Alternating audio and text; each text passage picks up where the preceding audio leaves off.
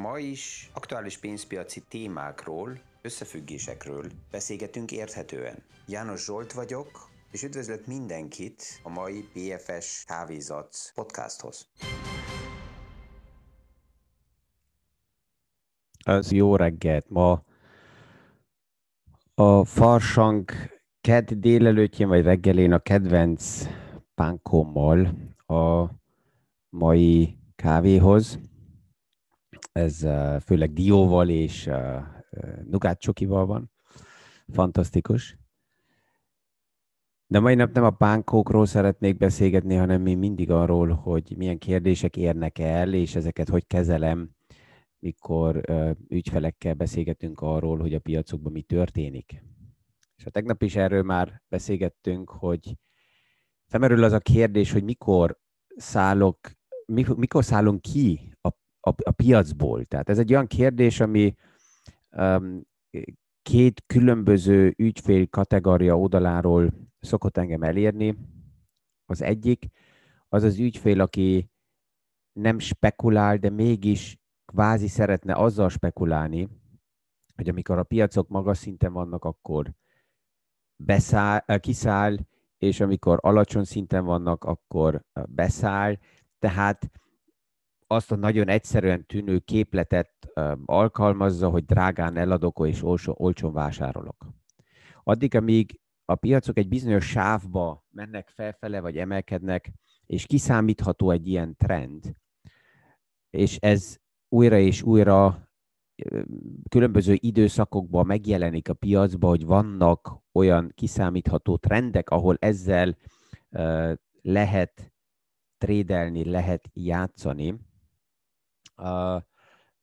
Erre, erre, erre néha ügyfelek fogékonyak, de hozzá kell mindig mondani, hogy ez a verzió is, tehát ez a modell is egy spekuláció kérdése, mert arra spekulálok, hogy az az időpont, amit most eltaláltam, hogy fenn kiszálljak, az pont ideális, és egy forduló előtt van, és az az időpont, amikor beszállok, az uh, ideális lesz, és megint spekulálok arra, hogy megint fordul a piac. Számtalan statisztika van, ez persze mindig az a kérdés, hogy ki akar mit bebizonyítani. Olyan statisztika, olyan piaci elemzés, ami azt mutatja fel, hogy ez a timing játék, ez nem működik. Hogyha valaki trading rendszereket akar bemutatni, akkor vannak ezek az úgynevezett back tesztek, amiben fel van mutatva az, hogy állítólag mégis működik. Na most egy, egy, tehát kategorikusan azt mondani, hogy ez, ez nem működik, és nem érdemes ezzel foglalkozni, nem tartom helyesnek, mert ez filozófia kérdése. Tehát abból, hogyha valakinek az az érzése, hogy elég árfolyam növekedést, vagy afölött, amit elvárt, afölötti árfolyam növekedést és nyereséget ért el egy befektetés, és hogyha egy részét ennek a, a nyereségnek realizálja, ebben még senkinek nem volt problémája. Maximum az történik, hogy esetleg a piac még tovább emelkedett, és akkor, ha nem realizált volna, emelkedne az egész tovább.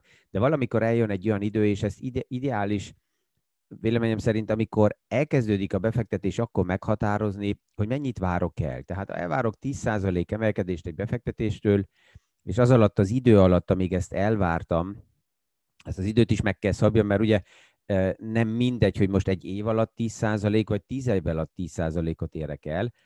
Um, tehát azt mondom, hogy egy évre 10% az elvárásom, és le, van 30, akkor ha ezzel a kérdéssel foglalkozok, hogy mikor megyek, hát akkor akár az, ami plusz nyereség, vagy a 10 fölötti 20-at, vagy az egész 30-at miért ne realizáljam? És erre jön a kérdés, hogy jó, de hát mit javasol ön János úr?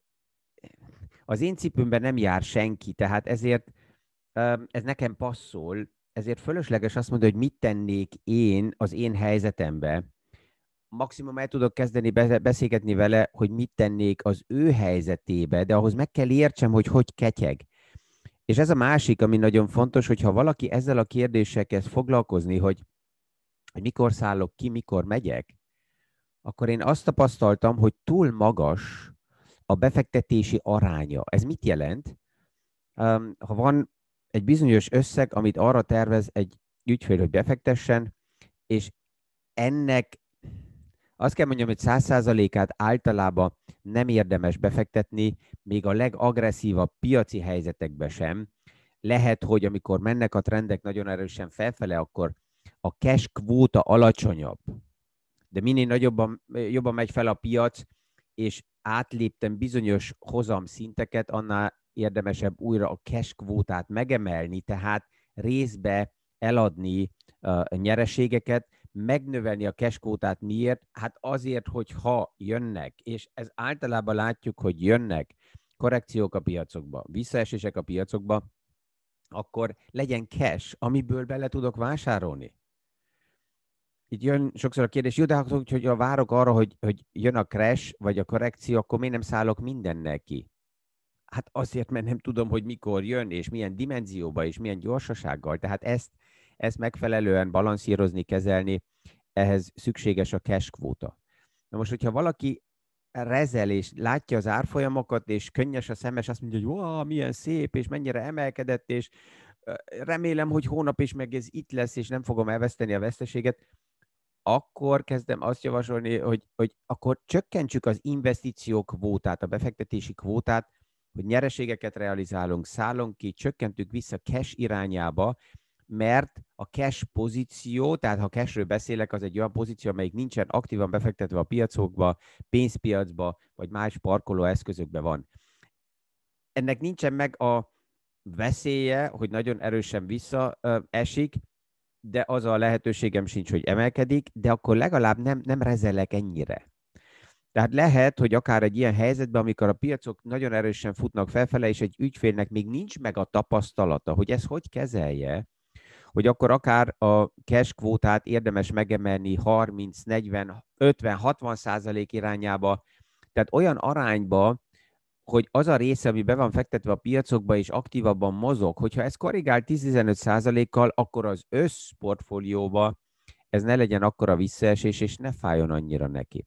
Egy másik verzió lehet az, hogy egyszerűen úgynevezett stop uh, uh, szinteket húzunk be, megbeszéljük, hogy hol van az a, az a határ, amennyire, hogyha visszakorrigált egy bizonyos befektetés, akkor akár eladok és kiszállok. Itt megvan a különbség befektetési alapoknál, eszközöknél, vagy direkt részvényeknél, és egyet hozzá kell mondani, klasszikus stop loss limiteket beállítani, veszélyes is tud lenni, mert ez azt jelenti, hogy nem ott szállok ki, amit én meghatároztam, most mondjuk egy példát száznál, hanem hogyha a következő árképzés lehetséges, mit tudom, 80-nál, 70-nél, 60-nál, hát akkor ott fog engem kiszállítani a piac, mert ez a limit, amit így be van állítva, vagy stop loss limit, ez a következő árnál történik meg.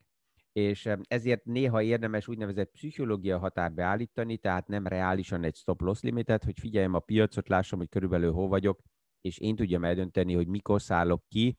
Illikvid piacokban ezek nagyon veszélyesek tudnak lenni, mert hogyha illikvid a piac, akkor nagyon zuhannak az árak, és hogyha nincsen egy másik oldalán egy kontrapát valaki, aki most vásárolna, akkor mindegy, hogy hol van az én limitem, nem tudok egyszerűen kiszállni. Az elmúlt napokban megjelent még egy érdekes, ilyen úgynevezett crash indikátor a piacokban, és ez passzol a második gondolathoz, amit uh, uh, arra a kérdés, hogy akkor mikor szállunk ki, uh, szoktam mondani. Tehát ha jön az, az a kérdés, hogy akkor mikor szállunk ki, mikor realizálunk, az első, hogy akkor, amikor pénzre van szükségünk. Hogyha van egy projekt, ami miatt kell pénzt kivenni a befektetésekből, mert ez kell az investícióra. Tehát alapjában azért kiszállni, mert lehet, hogy hónap a piac összeomlik, erre tényleg rengeteg indikátor van, és minden nap pánikolhatunk. Az, ami most a social médiában megjelent, és az elmúlt egy-két napban terjed, az az úgynevezett Warren Buffett GDP indikátor. Ő azt hasonlítja össze, és ebből lehet látni, hogy az öreg Buffett persze, hogy fantasztikus, de egy olyan időből jön, amikor még a globális piacnak a szerepe nem volt olyan nagy, összehasonlítva az amerikai piaccal. És ő összehasonlítja az aktuális árfolyamokat, tehát tőzsdei kapitalizációt az amerikai belső GDP-vel. Tehát, hogyha megnézzük, akkor ebben benne van ugye a, a minden szolgáltatásnak, ami az amerikai piacba a cégeken által elő van állítva, a szolgáltatás, termékek, mindennek az értéke, és ezeknek a cégeknek az árfolyamai. vannak a tőzsdén. Na most azt mondja, hogy ha ez dupla akkora, mint a GDP, akkor crash veszély van. Enélkül is hozzá kell mondjam, hogy megvan a korrekcióra a lehetőség, hogy ebből nagy crash lesz-e, az, az megkérdőjelezhető. De ami, ami, ami ebbe, a, ez ebbe az indikátorba, ugye egy gyenge pont, hogy az alma a körtével van összehasonlítva. Miért? Az amerikai belső GDP és a cégek, főleg a technológiai szektor, a nagy globális cégek, a Standard Poor's Indexben rengeteg bejegyzett cég, az nem csak az amerikai piacnak adja el az árut és a szolgáltatásokat, hanem a globális piaccal dolgozik.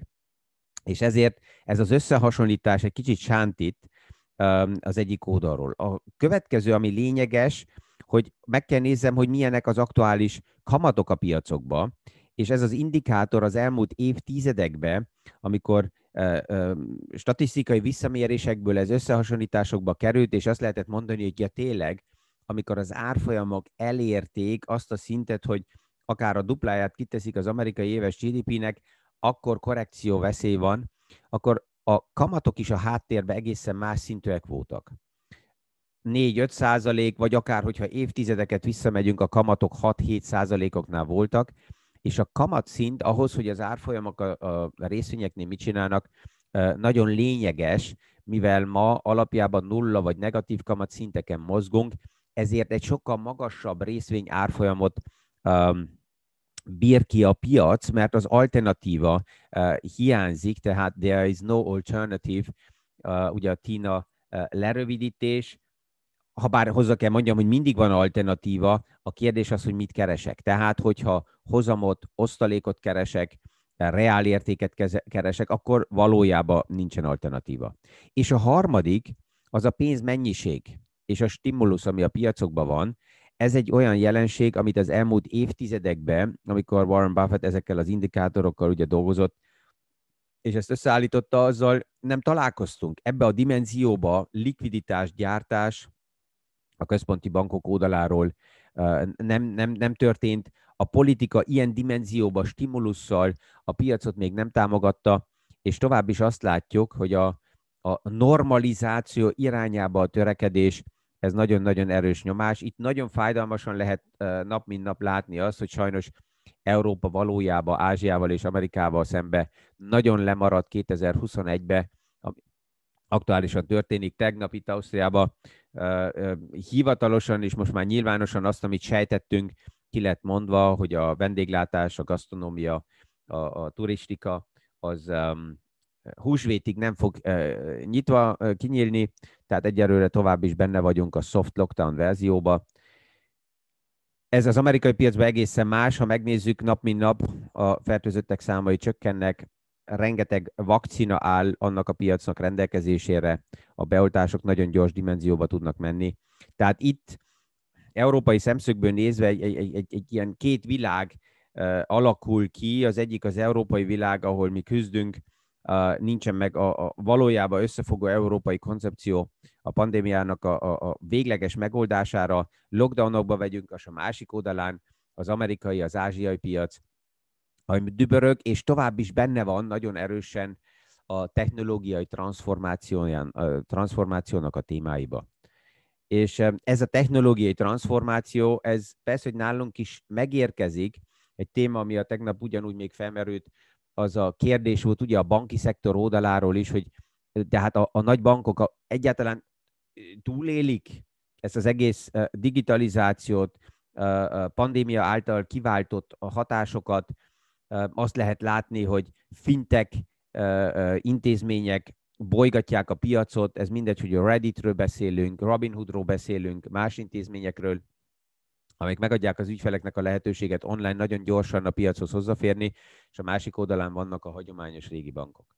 Ehhez a kérdéshez, amikor ez jön ma 2021-ben, azt, kell kérdés, azt a kérdést kell feltegyem, hogy aki ezzel foglalkozik, és esetleg a pénzpiaci iparágban van, az hol volt, és mit csinált az elmúlt 10 évben, vagy 15 évben, amióta teljesen tisztán látható az, hogy a technológiai változás, a blockchain, a hagyományos régi banki üzleti modellt, ez teljesen fejreállítja.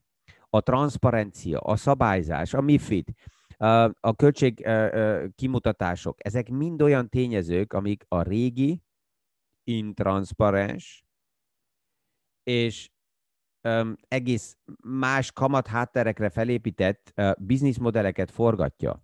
Sajnos azt is látom az elmúlt évtizedekben, hogy főleg a pénzpiacban dolgozó szereplők szeretik a leglassabb ügyfelet kiválasztani, mint példát, hogy emiatt a lassú ügyfél miatt, akinek úgysem kell egyéb más, mint eddig a bankfiók, és bemegy, és mit tudom, ezt, ezt, ezt nevezik ki, mint magyarázatot azért, hogy ó, nem változik semmi, és nem kell tovább lépjünk. És ekközben a világ radikális szinten változik, tehát amikor valaki felteszi azt a kérdést, hogy hogy fogják a bankok túlérni ezt a transformációt, ugyanazt a kérdést fel tudjuk tenni, hogy hogy fogják az autógyártók túlérni ezt a transformációt. Mind a két szektornal azt látjuk, hogy radikális a támadás, de mind a ketten képesek maguknak bebeszélni azt, hogy ó, ezt még én a nyugdíjam előtt megoldom, és én nem kell változtassak, és közben nagyon-nagyon erősek a változtatások.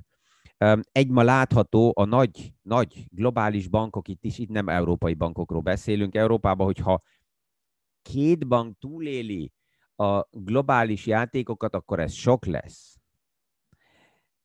A többiek azok pillanatnyilag nem úgy tűnik, hogy életképesek lennének, azzal vannak elfoglalva, hogy saját magukat és a régi struktúrákat és a régi szerződéseket és a régi modelleket védjék, amit persze, hogy azok az ügyfelek, akik gondolkoznak, nem fogadják el, és, és szerencsére a technológia diszrupció oldaláról megadja az alternatívát. Tehát megvan a lehetőségem ma kitérni, és nem azokkal a fárasztó dumákkal és intranszparens túlköltségek súlyos termékekkel foglalkozni, hanem megvan az alternatívám, hogy direkt a piacba uh, tudok eszközöket kézbe venni. Ehhez persze, hogy kell szaktudás, de ezt meg tudom venni. Tehát erre ma már megvan a lehetőség, hogy megveszem azt a szaktudást, ami szükséges, hogy a pénzügyi eszközökkel megfelelően dolgozzak.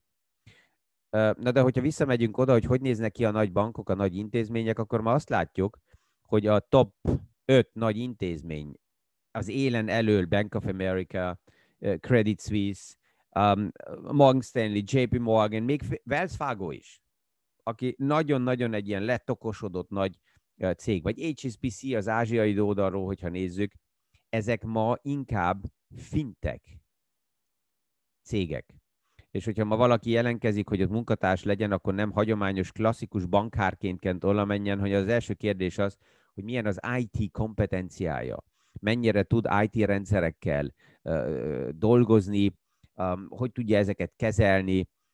Persze, hogy a kommunikáció is jelen fog maradni, de a dimenziója annak, hogy mi szükséges a pénzügyi szektorban dolgozó embereknek, ott a technológiai digitalizáció sokkal-sokkal fontosabb lesz a következő években, mint eddig, amit évtizedekkel ezelőtt még elképzeltünk, vagy a klasszikus bankárról, mint képet láttunk. Tehát ez a három téma az, ami, ami a mai nap is um, érdekes gondolat, remélem. Az egyik, hogyha ügyfelekkel tárgyalunk, vagy ügyfél vagyunk, és aggódunk, hogy mi történik a piacsal, lehet, hogy érdemes a saját befektetési kvótát megkérdőjelezni, és hogyha izgulok, akkor inkább csökkenteni a kvótát. Um, tudom, hogy ez nehéz, főleg, amit a tegnap reggel is mondtam, olyan ügyfelek, akik alapjában konzervatívak, a tavaly évben lehet, hogy egy picit a piac közelébe maradtak, így 30-40-50 százalékos emelkedésekkel bizonyos pozíciókba, most, most kvázi véres szemeket kaptak, és azt mondták, hogy ú, az a 6-7 százalék az túl kevés, az nem is érdekel, maradjunk benne ebbe a partiba. Oké, okay, addig, amíg a hangulat jó, és a parti megvan, addig lehet menni, de hogyha elkezdem érezni azt, hogy egy picit félek, akkor érdemes a befektetési kvótát megnézni. És ez egy téma, amit meg kell, vagy érdemes megbeszélni, vagy egy szakértővel, vagy ha nem, nem kell szakértő, akkor saját véleményt érdemes erre képezni, mert azok, akik csak játszodnak, ezt a tegnap is már mondtam, 10 day traderből 8 nagyon fájdalmas tapasztalatokat szerez. Ez is egy statisztika, hogyha megnézzük az elmúlt évtizedeket visszamenőleg, és akkor, amikor a tömeg annyira belemegy a piaci lendületbe, mint most, akkor, akkor közeledünk a következő tapasztalatokhoz. Ezzel így remélem, hogy a, a Warren Buffett crash indikátor is uh, helyre kerül, amit biztos, hogy mindenki az elmúlt napokban valahol már olvasott, vagy olvasni fog. Ez ezen a héten jelen lesz. Mert hát azok, akik szeretik eladni a félelmet, azok ezeket az indikátorokat nagyon előtérbe teszik, és hát a félelmet mindig egyszerűbb eladni. Ez az érdekes, hogyha megnézek podcastokat, megnézek különböző videókat, akkor ott, ahol a crash guruk vannak, és azt mondják, ú, most összeomlik a világ, ú, most minden katasztrofális lesz, most, most, és a nagy összeesküvések, ezeknek a lájkjai sokkal uh, uh, nagyobbak, mert hát a félelemmel sokkal jobban lehet az embereket dirigálni ide-oda. Ez nem az én modellem, ezért ebben nem megyek bele, akkor is, hogyha ennek az az ára, hogy lehet, hogy egyedül beszélgetek nap, mint nap, de hát mint önterápiának ez mindig jót tesz, és ezzel próbálom helyre tenni, vagy egy más oldalról megvilágítani azokat a, a, a kvázi félelmi híreket, amik itt-ott felbukkannak. Ezzel ma reggel is kellemes napot kívánok mindenkinek, sikeres tárgyalásokat, és mint mindig, a viszont hallásra a következtőnkig. Ma is aktuális pénzpiaci témákról, összefüggésekről beszélgetünk érthetően. János Zsolt vagyok, és üdvözlök mindenkit a mai BFS Kávézat podcasthoz.